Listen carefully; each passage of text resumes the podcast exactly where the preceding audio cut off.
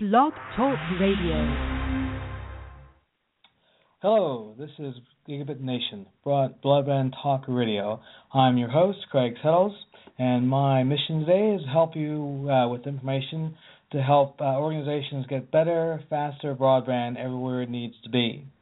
There are a few questions that is common among community leaders is what are we going to do to make uh, sure we get money to pay for these um, broadband networks? And broad, mm, excuse me, uh, but bond measures are a typical way, but we're also starting to find that traditional institutions, uh, such as local banks, are now turning to be an option. Uh, today, we're going to have a talk with Darrel Wenzel, who is the general manager for Waverly um, Utilities uh, in Waverly, um, Iowa, and uh, we'll talk a little about these uh, these new approaches to funding uh, broadband networks. Now, Darrel, welcome to the show. Thanks, Craig. Glad to be here. So, in, in many ways, this um, this muni network business this is kind of new. Uh, what did you guys do that convinced uh, three banks actually to be part of your funding effort? Yeah, Craig, I think it goes back to your feasibility study and community needs analysis. Mm-hmm. I mean, you have to make sure that it's done properly, that you do go out there and, and get those um, community members, the uh, industry, business, residential folks all involved in these discussions um, to make sure that, that you do find out exactly what's missing in the community. So it starts mm-hmm. with a great feasibility study. Um, it includes a marketing element uh, to ask the questions um, to a larger base than just your focus groups. And uh, I think that builds itself to the credibility of your business plan. Right, that that would make a lot of sense. And I'm I'm gathering that uh, we should look at the feasibility study as not just an exercise to figure out, um, you know, are the communities, various constituencies interested in doing the network. You also have to look at the audience, such as potential funders, and try to answer the questions that are important to them in the same uh, process of doing the feasibility. Would that be a correct uh, assumption? Yeah, I believe so. I, there's an economic development um, um, theme that underlies those questions and that marketing, and and really what your community is trying to achieve. Um, you know, I think if if a community just wants to get lower prices, then they're probably uh, on the wrong path. Mm-hmm. But if you're looking at it from an economic development perspective, you know what what tools does the community have today, provided by the incumbents, and what should they be providing to make sure that your community um, can develop and grow and provide services um, that your residents and future residents will want. Mm-hmm.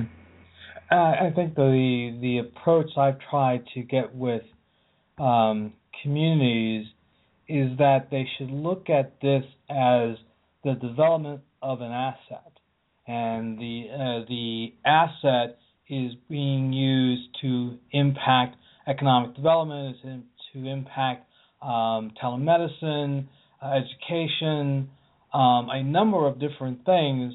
But when you start to look at it as, you know, we're doing this, uh, this process to develop this asset, then when you're going to a bank or a financial institution to say, you know, we want to make some, we want to get some money for this project, you're you're asking that that entity to invest in the asset, not just um, uh, trying to get people, as you were saying, getting cheaper broadband prices. Right, and and the approach we used here in Waverly. Um, it's kind of a twofold process. The electric utility itself has a need for a fiber optic connection when we look at advanced services on the electrical side with the with the industry and the paradigm shift to market-based rates, uh, critical piece peak pricing that will come in the future, time of use rates, there, there's a need for us to have a smart grid infrastructure in place. And that's just to help our our electric ratepayers cope with the future of the industry. Now, if we go back and look at the telecommunications side, which is being developed as a total different entity from the electric side, we knew we could not go out um, for general obligation bonds that would put that money on the taxpayers' backs. I think a lot of communities are already stressed on the on the tax portion and how much more they can put on the taxpayer. So we knew that that wasn't an option to go general obligation bonds. We could uh, certainly go down the revenue bonds uh, that we traditionally do for your electric utility. Uh, we felt that with this being a new startup um, communications utility, that the bond market probably would not yield the results we were looking for um, that you typically get on your electrical side. So what we did is we put together a very concrete business case and business plan, and we shopped that out to the local banks. And you know, I think we had the, the right staff in place to show them that um, you know we had the knowledge, um, the technical skills and abilities to complete this plan. There's um, several other municipal telecommunication utilities that are successful in Iowa, and um, you know when we present that business case and, sh- and showed them that, uh, they're all very excited about that. But one of the problems with with trying to go to the local banks is that under Iowa law, um, they will not be able to get any collateral on those funds that they loan out, and that and that, that is a huge impediment for banks to know that they cannot have any collateral. They're solely loaning us that money based on our success on subscriber revenues and the ability to pay them back. But uh, I think we were we were very good in our our business case. Um, we're fortunate to to meet with the right bankers that believe in this plan and what this community needs, and we came up with the money through that non-traditional finance method. So there, you, you're basically asking a fair amount of faith compared to, say, other uh, situations where the bank is basically doing that. Um, there, there, there's collateral in the in the equation, and so if you're taking away that option, um, by by the way, first off, why exactly is that? Because that looks a little weird to me. I'm kind. Of... Why no collateral? Well, yeah, you're basically because if I understood it correctly, you actually can't be you can't be allowed to have collateral in this deal. I mean, I, don't, I don't fully understand. Is there something? There must be something else I'm not I'm missing there. Under Iowa code, you cannot uh, allow um, banks to hold collateral in a public uh, infrastructure. So if you ah. put in a ah. sewer line, electric line, they they cannot hold that as collateral against the public utility. Same same rules apply to the telecommunications side, where we're borrowing money to put the services on that fiber. Uh, the banks are not allowed to um, have possession of any collateral for the money that they loan for that. But it has to do with it being a utility, uh, with it being a public utility, you, a um, what would that be? The the public utility or entity is where the the factor comes in there. Then. That's correct. Under Iowa okay. under Iowa law, municipal utility, um, the bank cannot have collateral in those assets. Wow. Well, that's um. It took no, two, uh, months. Have similar. I'm sorry, Craig. I, I walked under there. Can you just repeat that? No, I said, did, do other cities, do other states have a similar kind of requirement or restriction, as it were? You know, I really, I'm really not aware of what other states are doing. Hmm. Because I, I would imagine that this is because this creates a very um, an extra hurdle, obviously. Um, now, obviously, you've done well, and you've also have other uh, utilities within Iowa, so that you have some cases that are local. People can say, well, this has been uh, shown to be w- working in other um, in other communities. Then we'll probably work here as as well. Um, huh. That that's a very interesting kind of uh, uh, dilemma. Uh, now you had three banks involved. Was it one was like a primarily a lead, and then there were two others, or how, how does that kind of structure work? Yeah, there was actually three banks involved in the, um, if you want to call it a bidding process. So it ended up we we went with um, one major bank and then a, a secondary bank that took part of that loan, and the third bank didn't did not take um, or get part any of any of the loan. So they were actually competing against each other um, for this loan, which was a nice situation to be in.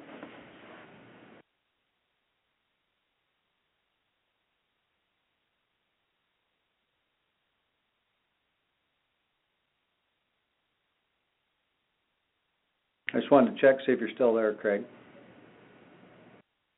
No. Hello?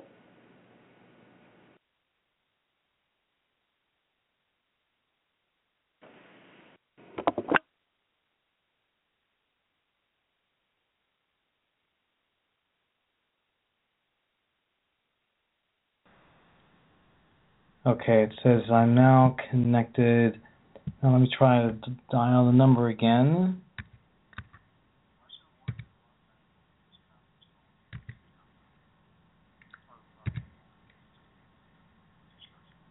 Got it. Okay, let me see what happens.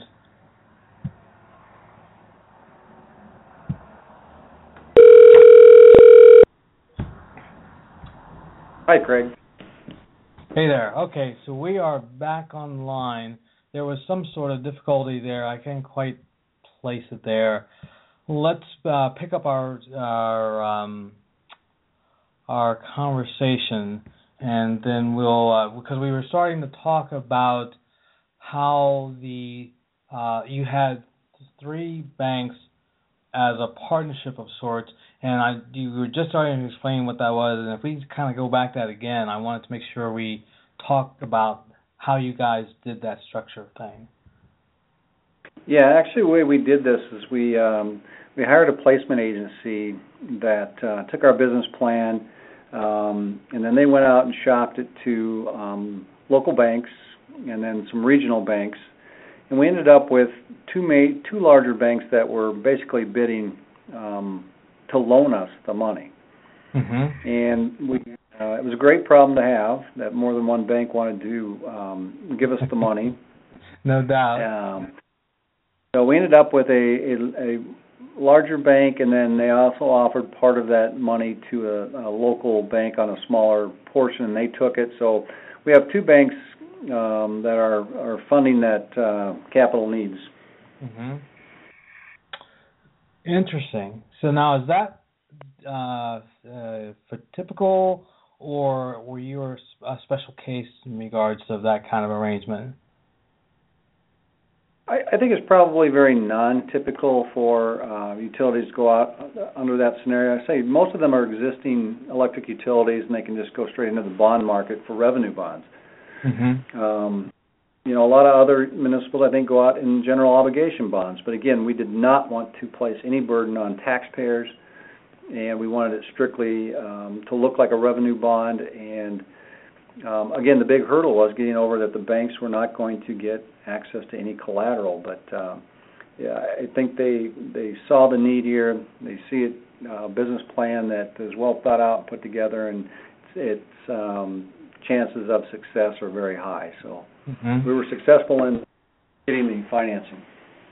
Now, I mean, I don't want to have to speak for all of the rest of communities in Iowa, but do you think that uh, your banks will look at this as uh, a possibility for uh, doing this in other communities as well? Well, I think the banks will take that on a case by case basis, but uh, uh, okay.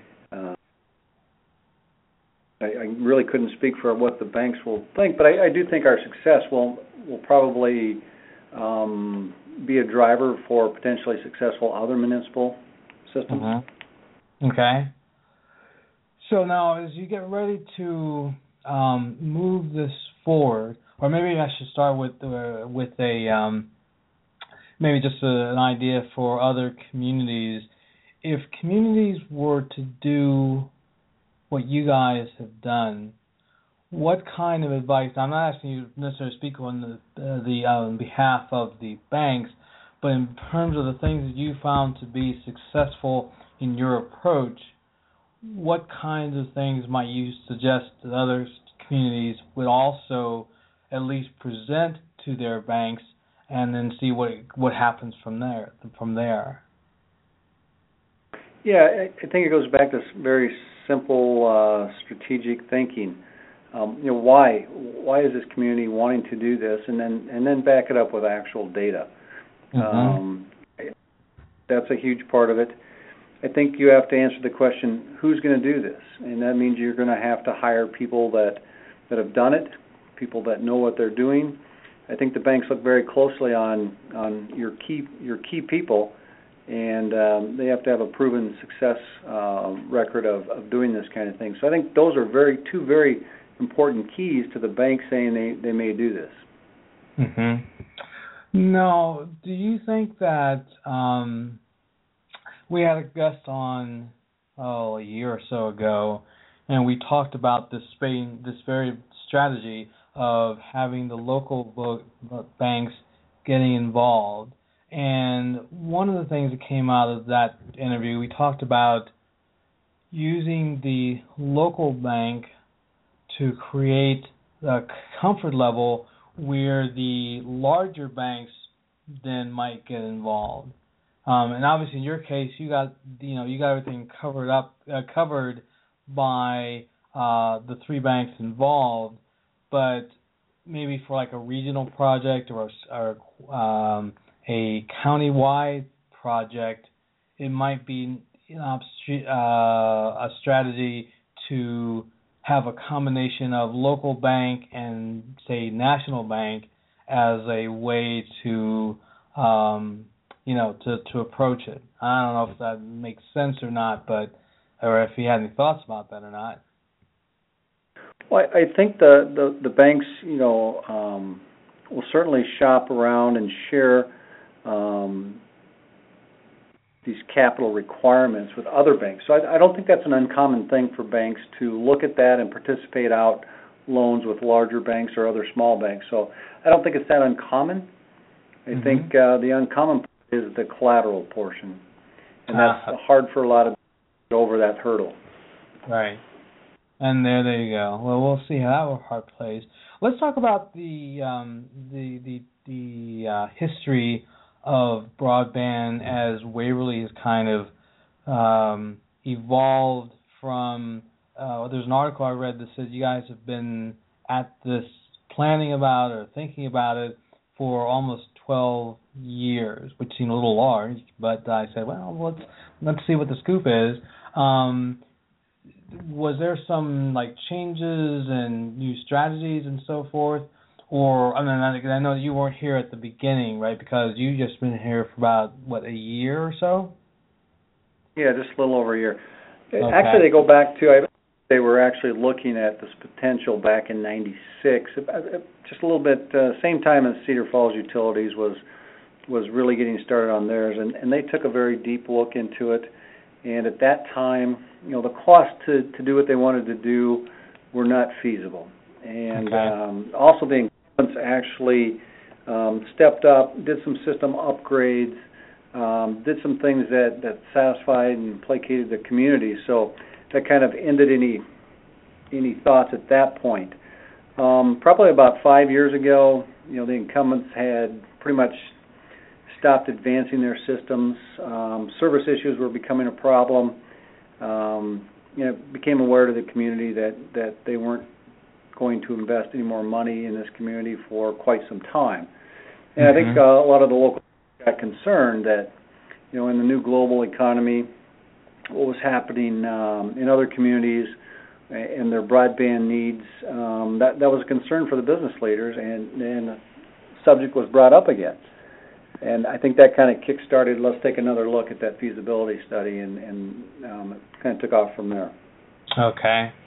Now, I'm guessing that um, the last year has done a lot for um, motivating communities to do what Waverly has done because you've had um, Cedar Cedar Falls, obviously. Then the president comes to town.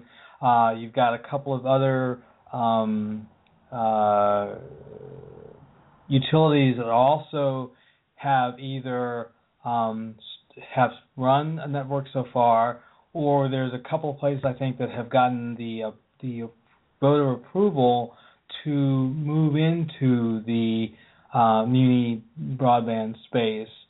Um, all these things together, I'm assuming, are stoking the fires and getting people really interested in doing things in their respective communities in, in Iowa as well. Is that correct? I, I, think you are correct there, Craig, and not only in Iowa, but I'm I'm seeing it in the headlines across the nation that more and more mm-hmm. communities are recognizing how broadband will will have a major impact in those communities. So we're seeing it not only in Iowa but nationwide. Iowa is fortunate that there's, um, I think there's currently 30 municipals that have some form of telecommunications, whether it's fiber rings uh, to help local businesses or a full-fledged um, triple play type option. I, I think there's 16 of those that offer some type of telecommunications beyond just uh, dark fiber. So um, it, it's kind of been rich in Iowa for quite some time. I know there's gaining interest in other communities that have not done anything. And mm-hmm. in fact, there's a of about 11 communities that are looking at the potential of a fiber ring um, in, the, in the northeast quadrant of Iowa that they could share resources uh, such as IPTV head ends, um, bandwidth, and other needs that could all play on that ring. And, and I know they're taking a hard look at you know, what it would take to put that together. So there is a lot of interest out there. Mm-hmm. Well, that uh, that I would say is a big uh, big plus is when you have that that um, oh, that critical mass of, of communities that have done it and are planning to do it. It pulls in the, you know the rest of the community um, as as well. Now, your governor is planning an initiative. I think they had a vote on it last year and now they're getting it ready to, to vote again. What exactly? I'm not how sure, but how are you familiar with that particular uh, bill? And do, do you, how would you see it helping the communities such as yours? You know, in its current form, there there are some tax advantages um, that the municipals could use on the telephone portion of their system only. But there wow. are still many things in that many things in that bill that need to be ironed out, such as what is an underserved or unserved area, and, and that doesn't really specify what that means. Mm-hmm. Um, so I, I think the bill needs a lot of work yet before it can actually come out. At one point, it had a five million dollar um, revolving fund type setup, and I think that five million has been pulled out. So there's really no no funding available. Um, but of course, there are some federal grants out there that that may be used in those unserved or underserved areas. Mm-hmm. So it's kind of from that perspective, we kind of have to wait and see. Um, are there other entities, either the state or foundations or other f- factors, that are getting involved or potentially will be getting involved that can help uh, other communities uh, get into the municipal broadband space? Um, the only one I'm currently familiar with is the uh, Connect America funds um, for rural customers, and and I don't I'm not um, 100% sure of all the specifics on that, but my understanding is that the four largest carriers get their their shot at that money first, and then if if they don't use it all, then secondary uh, communication companies can try and apply for that for un, unserved areas in the United States. That's the only major one I'm aware of today. Okay. Yeah, there's there's been some changes about uh, both that and the Rural America Utilities Fund or whatever was uh, a part of that. Um, now, in, in several states, there's a I don't know an agency, uh, state economic development related agency.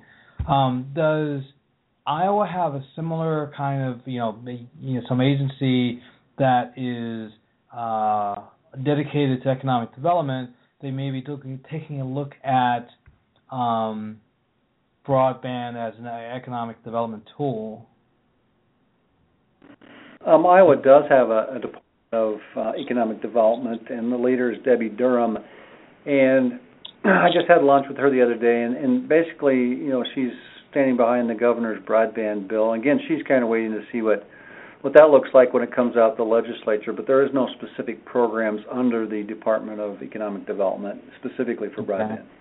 Gotcha. All right, let's talk about um, you know the plans for uh, Waverly. So um, I got, I'm assuming that there's a there's an economic development aspect uh, for the uh, the interest among various constituencies.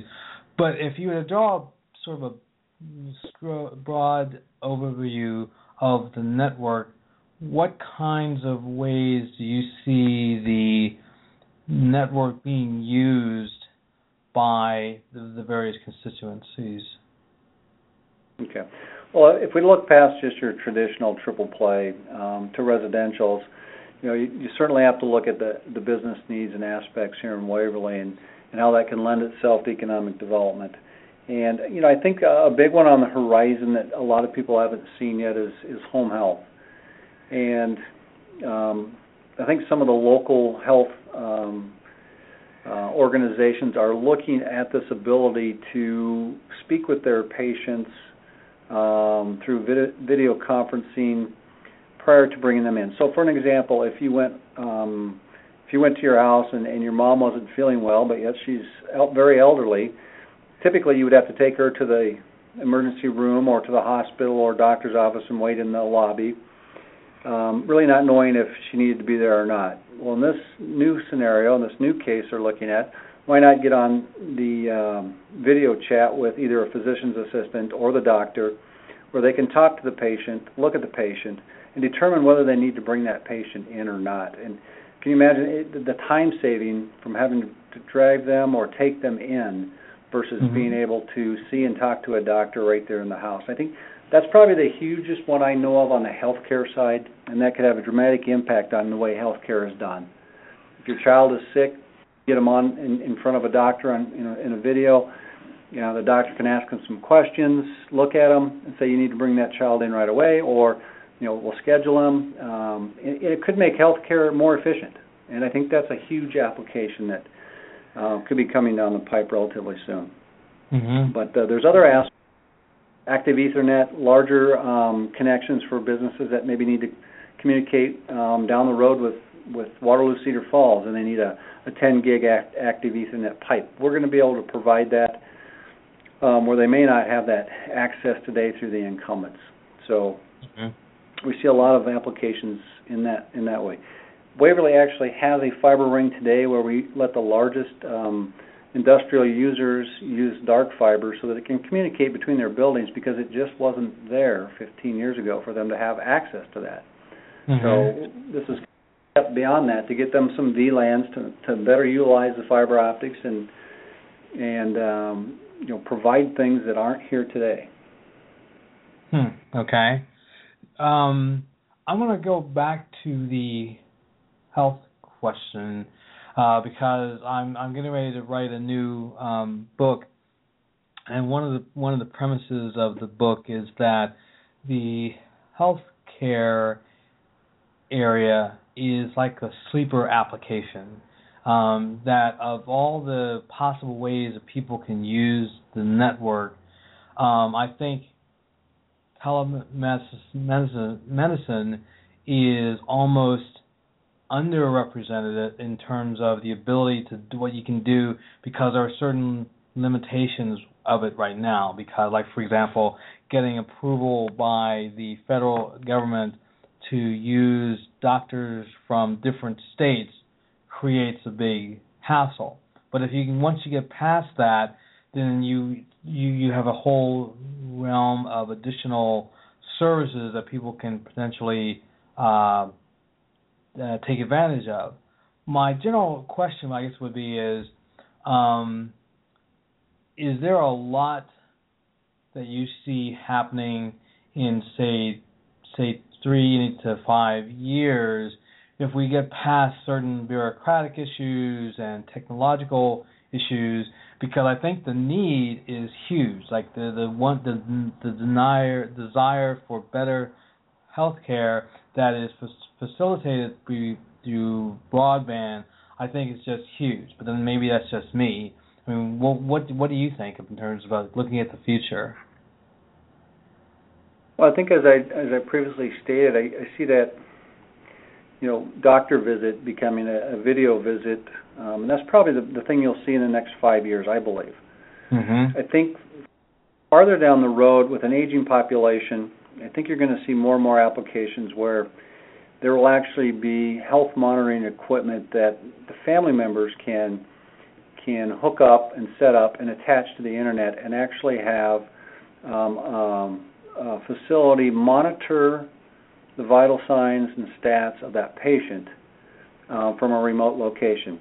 Um, what comes to mind is uh, home health uh, care individuals now that drive out to people's homes and take a look at their vitals and help them um, with health care issues. Uh, you may be able to hook up the equipment and have a direct line back, and everybody already has that data. Um, so I think that's probably a little bit out further than five years, but I really think that doctor visits can be can be done on a video portion. Now, of course, if you need to take vitals, um, you you have to in person. So, but I so I see the simpler um, question: Should I bring my my family member in being answered first, or maybe it's just whatever the, the physician assistants or or even the doctor himself does from that visual tells the parent or sibling what to do. Right and then that would make a that make a lot of sense. You know, one one of the things that I've seen in other communities, especially like uh, when the when municipal wireless networks were all the rage uh, a decade or so ago, um, is being able to have like ambulances do initial care by being hooked up uh, wirelessly from the the ambulance back to medical facilities and um, allowing us to basically have that doctor be in the in the ambulance in a sense when those people out the paramedics are out doing all kinds of you know disaster recovery and so forth. Um, and I and I think that that still is a uh, doable thing. And it's also it probably isn't the technology dependent. Once you've gotten in the core, say the uh, you know you've got uh, using fiber to hook up the, the hospitals and the medical facilities there, and then you use wireless to tie into your ambulances and so, paramedics, that you're able to then affect uh, emergency care and maybe not requiring too much time, you know, like a year or two maybe before that kind of stuff becomes uh, practical. Um, any thoughts on that kind of uh, scenario? I've always thought that wireless and, and fiber, you know, are are good um, mates for mobile to land use, and mm-hmm. I, I think you're seeing that in you know in in the mobile phone industry when, when you have a large event in your town and there's just not enough capacity for for wireless back to fiber to complete all the calls. So the the more diverse we get fiber out there, um, I think the larger wireless base you can have, mm-hmm. and they go hand in hand. You, wireless is a complement to fiber, or vice versa. And you know, I'm very happy to hear you say that because I know that uh, in uh, over the last few years we seem to get to this like this holy wars kind of scenario where people who believe in wireless only, and other people believe only in the fiber. And um, and I'm one, been wondering, well, at some point, does the average person really care about that holy war as much as the real you know application that you can look at and say, you know what, um, we can use both of those together to create a better solution um, in a number of different areas, not just telemedicine. But um, anyway, so the long story short is I think that it's interesting. You know, you're you're saying what I think, what I'm hoping anyway, that more people are saying in the trenches that like you know we we use all this stuff together in to, form the best way to solve the various problems that we're trying to address or to take advantage of the best opportunities that we could take advantage of. Yeah, so. you're you're right, and that that is kind of where I'm heading. And I've been in this debate, wireless versus fiber, for 20 years, and oh, I think what you're you're seeing it play out is just as I described it that they complement each other, and mm-hmm. that's I think actually what technology is is proving that they're both useful and they're both needed. Well, that's uh, that's definitely a plus. That's definitely a plus there. Um, let's talk about some of the other um, very uh, options that are going. Um, what kinds of economic, uh, not uh, educational applications are you seeing? Yeah, I think a, a lot of a lot of the nation is seeing schools go to you know laptops um, or or tablets, wireless tablets. Mm-hmm. Um, so I think the schools are driving this new technology. It's it's great to see the schools embrace new technology and and change the way that they uh, the youngsters are coming up through the school system. So you're going to need bandwidth um, as it progresses. Um, and I think fiber optics gets that tablet wireless data, you know, back to where it needs to go, hand in hand, and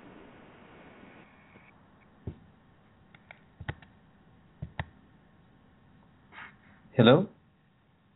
Yep, I'm still here. I'm just trying. I'm not sure where else to take that, that equation. I'm not that familiar with what education is doing past bring taking down tablets to the, the youngsters and doing homework and schoolwork without paper.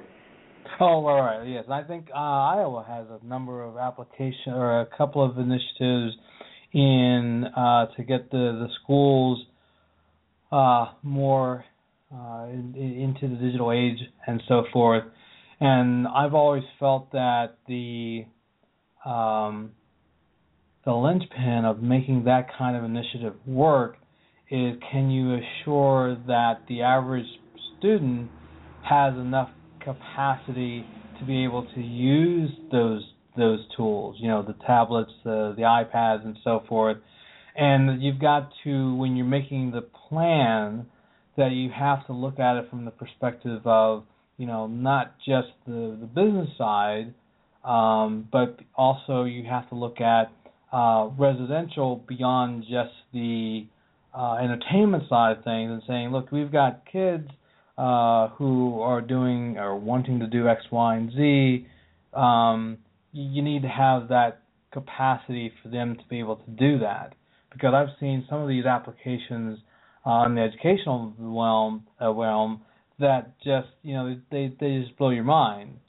And but if you you're looking there carefully at it, you realize that for those kinds of advances to take place, and have people across the various economic spectrum be able to take advantage of that, you've got to have a core, um, you know, network that is able to handle that capacity. And uh, you know, I'm, I'm sure that you guys have have looked at that as well. But I think the people are that are still, you know, getting their plans in order and a lot of people may be thinking, oh, just the economic development side.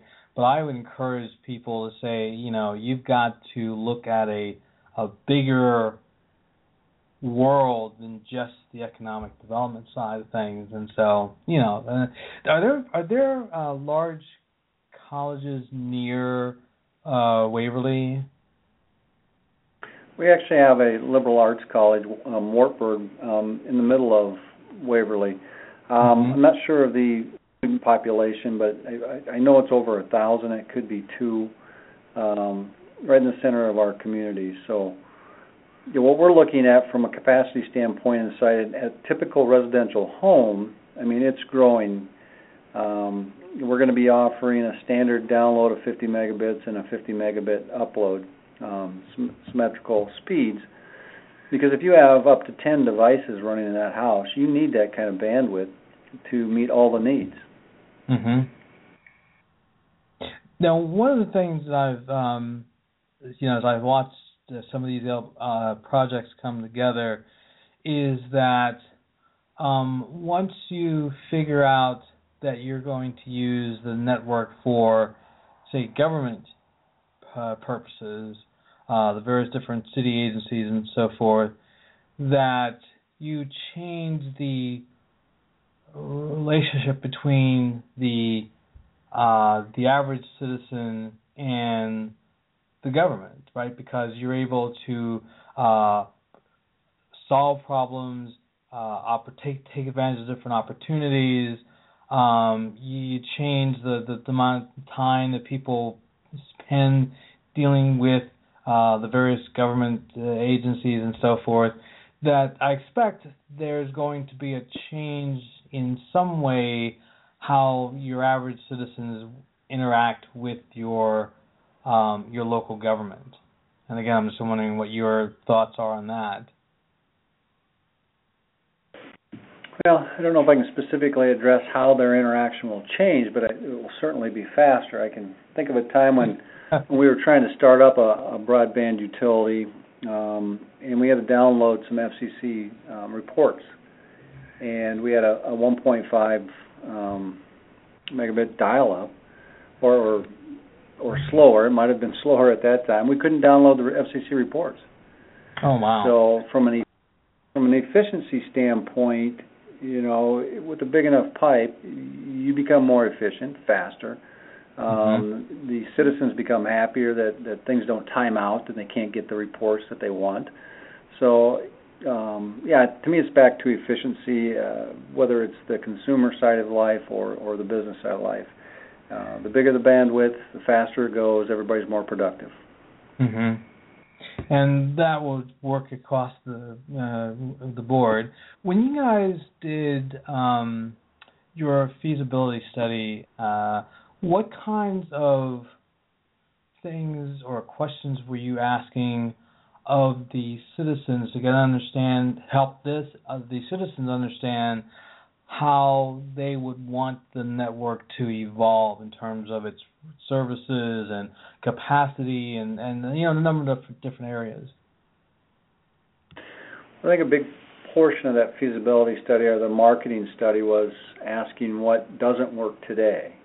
Ah, okay. Um, so what what are they having problems with today? Whether it would be capacity, um, um, speeds, whether it's reliability, um, services that they couldn't get. So I think you start with what are the problems today, mm-hmm. and that's where the feedback comes in to say this is what what we need to meet what people are demanding today. Okay, so kind of put now. Are you asking part of that uh, question? Um, is there a question regarding uh, what people would like to do over, say, five years or four years, kind of thing? Cause I'm seeing that happening in other. No, I don't.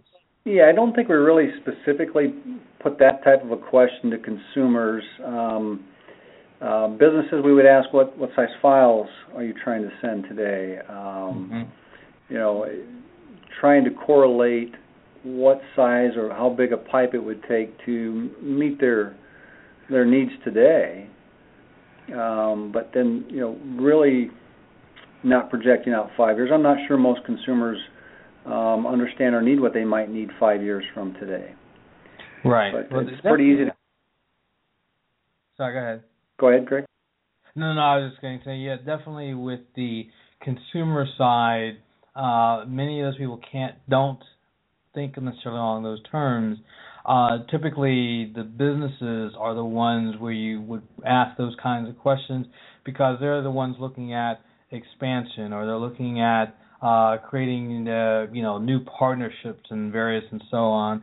And so the that group and maybe the educational side um, and I would say definitely the medical side, where those are those are the constituencies that be more likely to think about, um, you know, what are we going to be doing in three years, and that would probably drive, I would think, the discussion from their perspective, you know, in terms of what the needs are.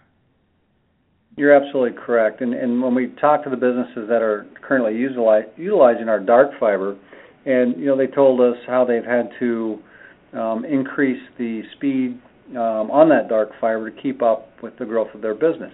And you look at manufacturing, and, and there's a lot of manufacturing in Iowa today, but it's it's pretty much all turning computerized. And uh, when you have files to send from whether it's an engineer's office at corporate out to the the field location where they actually do the fabrication, uh, these are getting to be pretty pretty large files, and they need them um, you know downloaded in a reasonable amount of time. So um, they're very thankful that they had this fiber, uh, dark fiber ability to you know have the ability to put larger equipment on the ends to get these files faster, so they're more productive and more efficient. Mm-hmm. Um, I'm I'm I'm curious now. Um, if you are think uh, people are looking at things like offshoring, offshoring, where we're basically, you know, a lot of jobs go out of the country, um, and there's an interesting, there seems to be an interest in bringing these jobs back to the U.S. Would a place like Waverly or Cedar Falls or any of those other Iowa communities would you once you have a, network like a gigabit network in place do you think that your communities can make a play to bring to bringing companies manufacturing back to the U.S.? I think it certainly plays into the equation and the conversation with these businesses. Um, I think what what we're seeing more of is is um, service industry. Uh, we had a discussion the other day about uh, an architect that had to move to New York City to do his job, but oh, if wow. he had actual bandwidth, why could he not live in Waverly and still communicate with New York with mm-hmm. his with his architectural services? And I think that you know has a huge impact on people's ability to to do what they want to do for a career and yet live where they want to live if they have the ability to communicate. And so once you've got that technology in place, you've got that network in place, then if you're looking from the perspective of the economic development agency or the city marketing folks, is now you can really bring home the thought that you know, come to Waverly because you can do all the stuff that you really do that's important to your business, uh, especially in the date, the the uh, service industry. But now you're you're doing all that stuff here, and I'm assuming that you know makes uh, uh, things very easier to bring into um, to come in to to come in and say, well, you know, come come to Waverly because you know we now have this virtual way of dealing with the world now. Yeah, I think that's true, and we've actually seen that um, in some communities I've been in that we've launched um, high-speed internet. We've seen um, a magazine company that uh, the kids moved back to independence because they could run the magazine company um, in that community and still get it to the publishers and to the printing houses and, and submit these large files and not have to live in that same community where they needed to send that information. Mm-hmm. We've seen some your attorneys move back to that community, and uh, they they cre- created some innovative um, things such as breathalyzers, and they needed that they needed that pipe that bandwidth to conduct their businesses in that small town, but yet communicate with manufacturing in a larger community, and, they were able to move back for that. So I think there's a lot of examples that exist out there. If you have the infrastructure, um, you know, these people can work from these smaller towns and not have to live in the larger community. Mhm. And uh, yeah, there, there's so much concern uh, with a lot of small towns across America where people are wanting to, you know, they want to maintain their their quality of life, but how do you do it when when everything is happening in in the bigger cities? And so now I think that you're going to see, you know, with the with the late leaders being, you know, places like Waverly and Cedar uh, Falls and so forth, where you can say, you know, here's all the things that we've done and and starts to become like a benchmark for other communities to try to do the same same thing. Now, I want you had worked for another company, another utility, doing them similar things to bring their broadband into place. Which was that? Uh, which community was that for? And uh, what kinds of I don't know similarities are there between that and what you're doing with Waverly? Yeah, in in 2000, I went to work for Independence Light and Power Telecommunications, specifically to build a state-of-the-art um, hybrid fiber coax system. Mm-hmm. And we built that there. Uh, one of the one of the unique things about that system, the incumbents were building um, at that time about 1,200 homes per each fiber node. So from the fiber node, they'd build coax out to about 1,200 right. homes. Mm-hmm. The newer ones were homes per node, and we built Independence at, at 175, no more than 175 homes per fiber node. And that community is still very robust today. They offer triple play. Um, they have um, enough. They they have sufficient bandwidth to continue offering services without having to upgrade and split their nodes, and they should be good for for quite a quite a few more years. Um, and I'm sure that on their long-term planning, they're looking at replacing all the coax and eventually getting fiber to each premise. So, mm-hmm. you know, that was 15 years ago, and that was state-of-the-art technology today. And it's kind of unique here in, in Waverly, building fiber to the premise. We're not going to have any legacy issues um, that we need to overcome. Um, with an IPTV video head end, uh, there's no legacy issues with analog or digital conversion. Um, bandwidth speeds can be symmetrical, um, both speeds up and down, um, and um, you know there's a lot of benefits of I guess of Waverly waiting till today to build their system versus building it 15 years ago. Right. so Yep, you you get a definitely uh, advantage in that. Um, let me ask one thing. We've got about five minutes left.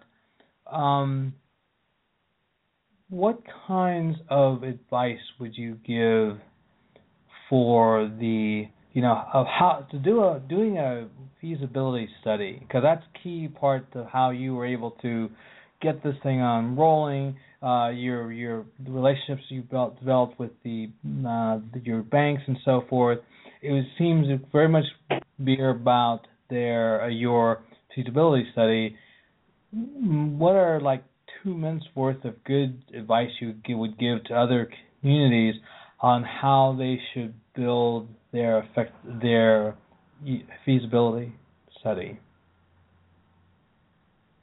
Yeah, I think some really quality um, strategic planning by the leaders of the community on what they're trying to achieve is the place to start. And then to take a look at what is in place today.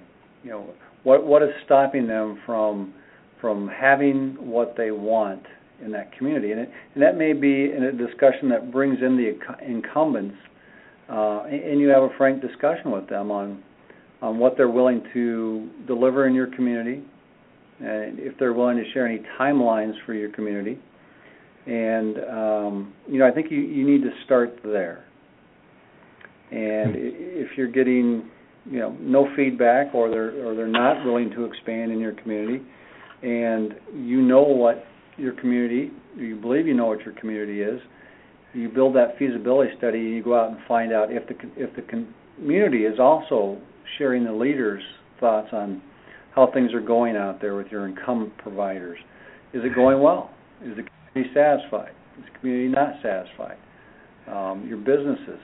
You have to take not only residential but but businesses into consideration, and then you put together a plan on what you would want your community to look like with state of the art fiber optic infrastructure and can you can you get there? Um, mm-hmm. do you have the financial wherewithal? Municipal utilities certainly are a step ahead because they've they've served the community. They they they know how to build things and operate them and maintain them and uh, I think that was you know very crucial here in Waverly that the utility you know is is owner of the fiber optics, so they do have some skin in the game, um, and they do have an interest to see the thing succeed. But yeah, your feasibility study needs to be very thorough. Um, mm-hmm. it, you, the community must have buy-in. If the community doesn't want it, you know, I think that's a large indicator that perhaps um, it's not going to happen because the community does have to stand behind it. Mm-hmm. That makes a lot of sense, and I think that you know people that are rah rah very supportive of, of muni broadband have to answer that question very realistically, um, because if you don't, you're going to be in a world of hurt. You know, six months or two down the road, when folks aren't you know aren't showing up for planning sessions. They're not planning to actually uh, subscribe to the network, and and that's and by that point you're in a world of you know trouble because you've already invested so much. But you need to ask on the front end um, these hard these hard questions uh, and and and and and hold yourself to those those those comments and goals and so forth. So yeah, I mentioned it at the front of the show. If it's strictly based because you, you want to lower cost, then I, I think that's probably not the right reason to even attempt a venture like this. exactly. Well, this is all we've got for to, to time for right now. Uh, I want to thank you, Darrel, for uh, providing us with some really good insights and so forth. And I, I appreciate you being on the show and hopefully we'll more uh, how how things are going later, and we'll be talking with you then. So thanks, I appreciate it. Look forward to it, Greg. Thank you. All righty. Audience, thank you very much for listening, and we'll be back next week for more uh, more good stuff on broadband. Take care.